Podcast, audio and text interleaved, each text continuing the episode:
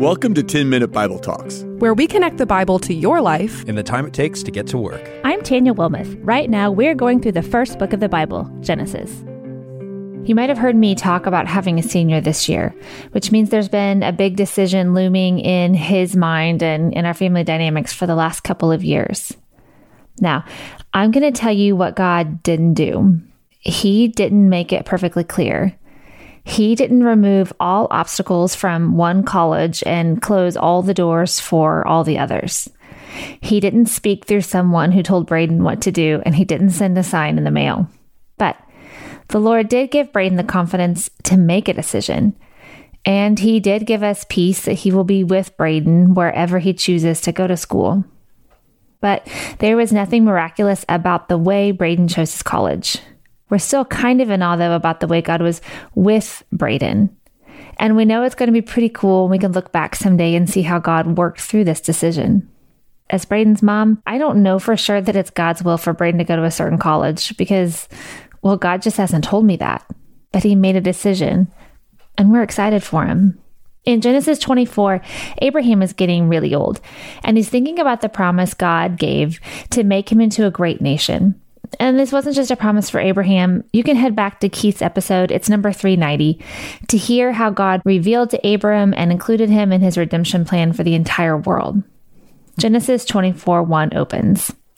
Now Abraham was old, well advanced in years, and the Lord had blessed Abraham in all things. Now, this in itself is interesting because you might have been following along long enough to know that Abraham had a lot of challenges and a lot of difficulty. He followed the Lord and he also disobeyed the Lord. But Abraham was blessed because he had a covenant relationship with the Lord. And that's the truest and purest form of blessing for Abraham and for us. So, Abraham's son by Sarah, well, his name was Isaac, and he was the one that God was going to use to continue this redemptive plan. And when it was time for Isaac to have a wife, he was almost 40 by now. Abraham wanted him to marry someone from their home country not the land of Canaan where they were currently living. Basically, Abraham wanted Isaac to marry someone that they knew, like a relative, someone they knew would follow God. But they also wanted to ensure that this woman wouldn't pull Isaac away from Canaan and back to their home country, because God had told them that the future of the family would be in Canaan. So Abraham sent his servant back to Mesopotamia to find a wife for his son Isaac. It was a journey that lasted several days. And when the servant pulled into town, he probably wondered how on earth he was going to choose the right woman for Isaac. He knelt his thirsty camels down beside a well outside the city, and the servant prayed, O Lord, God of my master Abraham, please grant me success today and show steadfast love to my master Abraham. Behold, I am standing by the spring of water and the daughters of the men of the city are coming out to draw water. Let the young woman to whom I shall say, Please let down your jar that I may drink, and who shall say, Drink, and I will water your camels. Let her be the one whom you've appointed for your servant, Isaac. So the next verse tells us that before he'd even finished mouthing this prayer, Rebecca came to the well with a jar of water on her shoulder. And when the servant asked, she offered him some water, and she also offered to water his camels. Now, I read that it would have taken her about 72 trips to the well and about two hours to water those thirsty camels. The scripture also tells us that she is the daughter of Abraham's nephew. So, Rebecca, before the servant had even uttered his prayer, well, she'd already made the decision to come to the well to draw water. And she invited Abraham's servant back to her home, where they ate together and where he told them that he'd come to find a wife for Isaac. And then he described how God had answered his prayer at the well. He made a really encouraging case for Rebecca to go back to the land of Canaan with him. And as readers, we might all be shouting, This is crazy. You can't leave your home forever to go marry someone you don't know. But Rebecca seemed to have already made her decision, and she went with the servant. And after their long journey, when she saw Isaac coming out to greet them as they got close to the camp, she covered her face with a veil and she became his wife. This is a pretty cool story, but you and I find ourselves in this story. Matthew chapter 1 gives the lineage of Jesus, which includes Isaac and Rebekah. It says the book of the genealogy of Jesus Christ, the son of David, the son of Abraham. Abraham was the father of Isaac, and Isaac the father of Jacob, and Jacob the father of Judah. And it goes on until we get to Jesus. So, this was God's will for Rebekah. This was God's will to carry through to the lineage of his son. This was God's will to bring his son to us to die for us. This is God's will for you that you know you are blessed in all things because you, by Jesus Christ, are invited into a covenant relationship with your Father in heaven. Christians, non Christians, we can all get this wrong when we see it as a short game and we assume blessings and promises that maybe are intended for specific people and not for us. And we have like a name it and claim it mentality.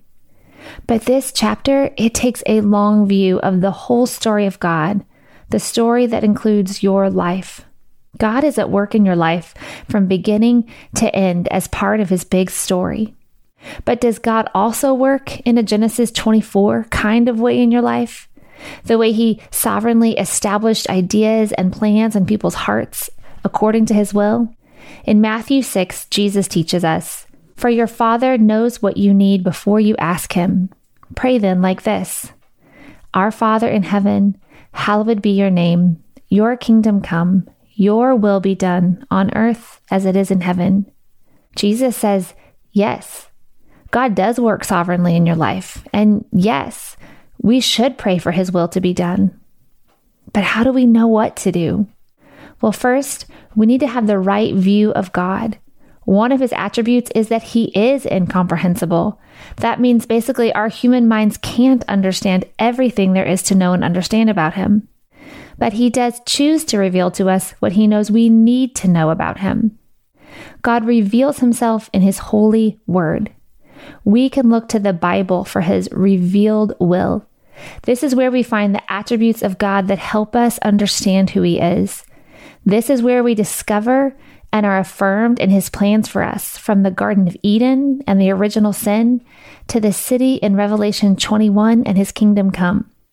This is where we find ourselves and ground ourselves in God's big story. There's also what we call the hidden will of God. And this is the part of God that is not fully known to us, maybe not in the moment, and maybe not even in our lifetime.